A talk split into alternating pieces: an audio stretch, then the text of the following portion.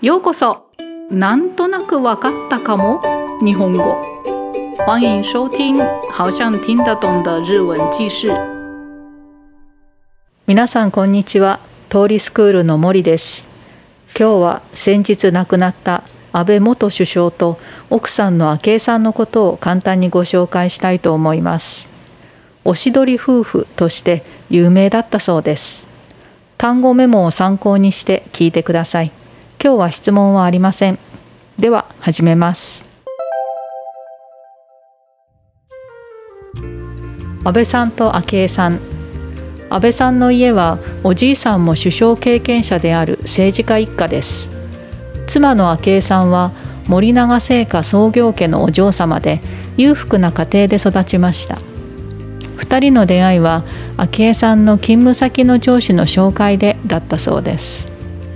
安倍さんが天真爛漫な昭恵さんに惚れ抜いて約2年の交際の後結婚。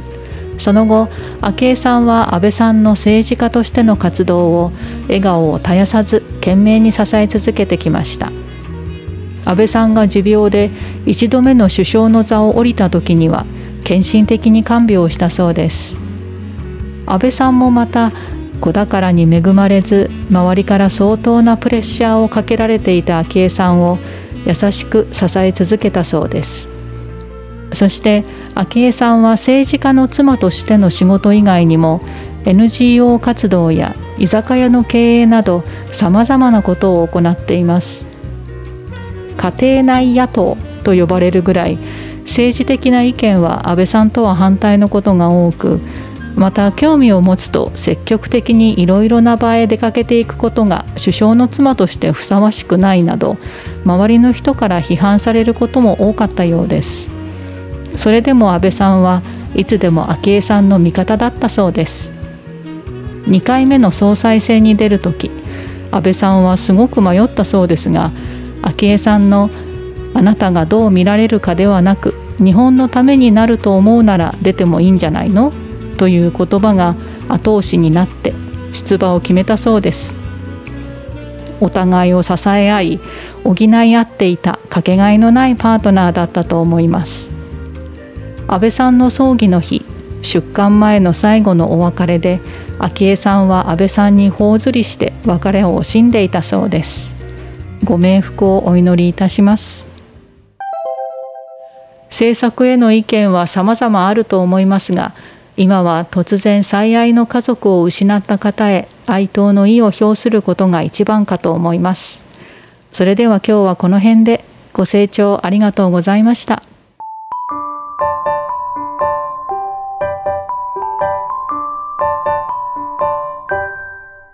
那么接下来是这个内容的简单的解说，已经听得懂的人就不用再听了哦。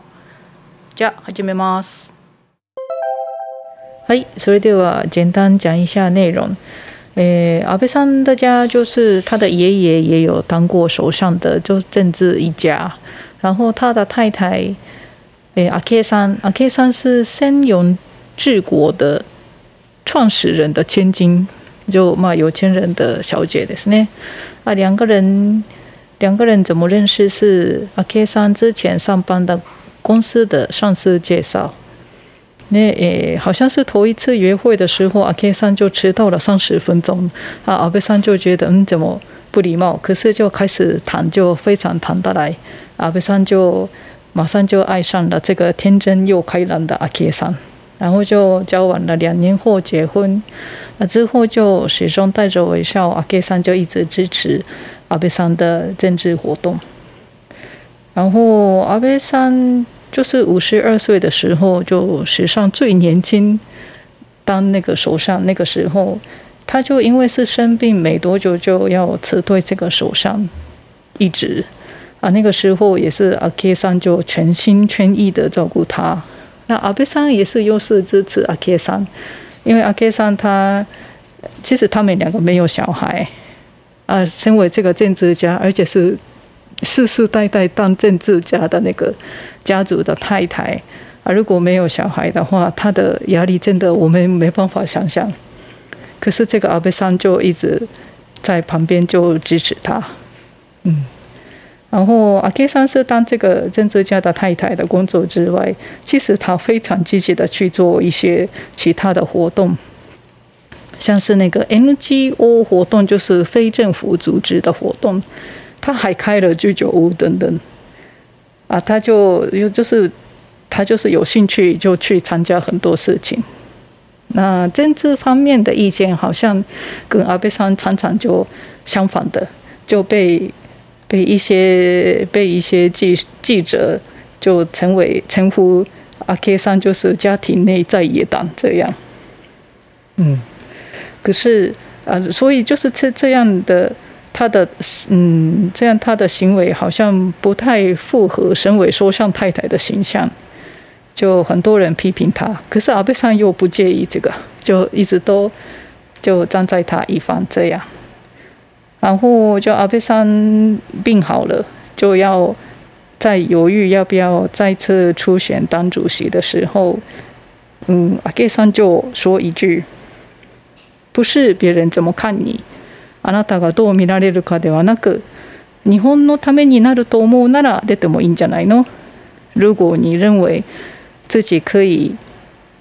对日本带来贡献的话，应该可以出选吧。”就这句话。就推阿贝桑一把，就决定出出选了。哎，就像这样，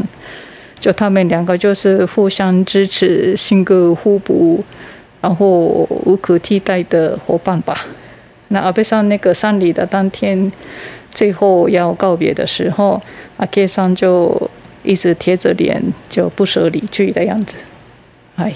こんな感じです。听完结束之后，记得再从头挑战一次哦。那么我们下次见。お時間あったらまた聞いてください。ご清聴ありがとうございました。